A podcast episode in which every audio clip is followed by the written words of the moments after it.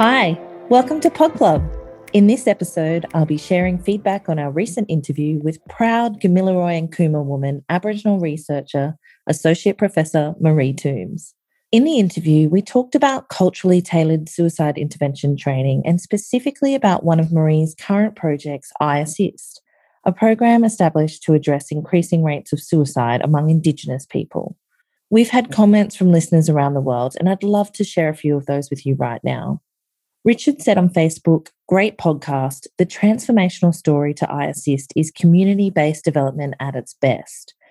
Maree's T four T story about the essence of P A L, intuitive, hearing the story, personally empowering, and her application at the end of day two says so much about why she and many others say, I'm in love with this.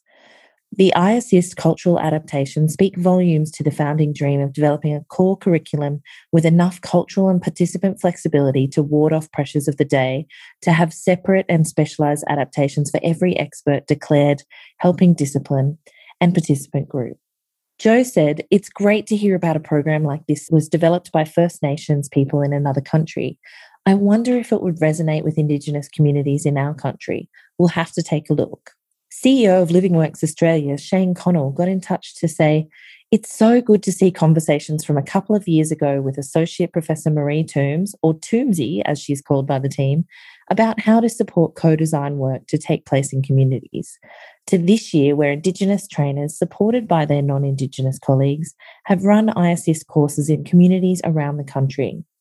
Shane said that over the past eighteen months, we've been working with key cultural and community leaders, and I've been so humbled to sit alongside them as they adapt the Living Works Suicide Intervention Framework to be culturally safe and appropriate. To be asked by experts in their own communities to use and adapt the Living Works training framework as part of locally driven suicide prevention plans is such an honour and privilege. I look forward to continuing to learn how Living Works can contribute to safe spaces for learning these life-saving skills. Thank you, Shane. There are so many more comments I could share in this Pod Club episode, but I wanted to give Indigenous trainer Teagan some space to tell us a bit about her experiences delivering the training. Teagan delivered her first iAssist course last year. Here's what she had to say about culturally tailored training in practice.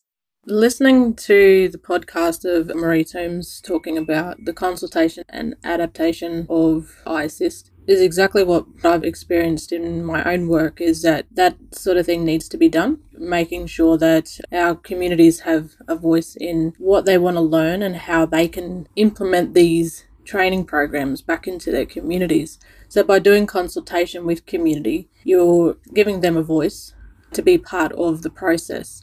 And by being part of the process is empowering them to then participate, but also to empower their communities to participate in the program as well, and to make a difference and to want to make those changes that are needed in community.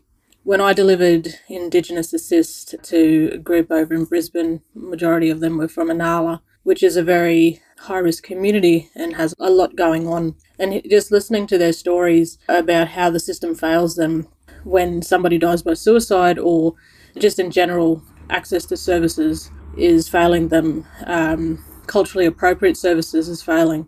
So I guess at the end of the two days, we had a group of people who were now trained to do interventions with mob and community. And by doing that, they feel empowered themselves that now that they can help other people, because they now have a model that helps them to help others. And it's very important that our mob are empowered to do this, because, you know, Aboriginal Torres Strait Islander people are at the highest of statistics when it comes to suicide, when it comes to chronic conditions, than that of the general population.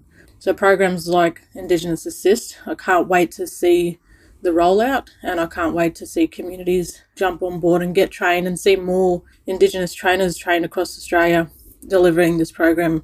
And I look forward to continuing to be a trainer and to continue to work with Living Works with the development of an Indigenous Safe Talk program called Safe Yarn.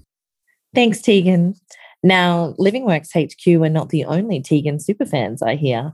When we published this episode, we had a comment from Karen who said, "You are truly blessed to have such passionate people working together to help all. I'm fortunate to see and feel directly the impact of Teagan's work." How good is it to hear comments like that? Thank you and well done, Teagan. Thank you to all of our listeners for your feedback on this episode, and to all trainers like Teagan who are out there in communities across the world delivering suicide first aid training. Finally, a huge thank you to Maree for such a fantastic interview and research project in iAssist. Keep the comments coming and stay tuned for the next episode, available soon on all your usual podcast players. See you in Pod Club.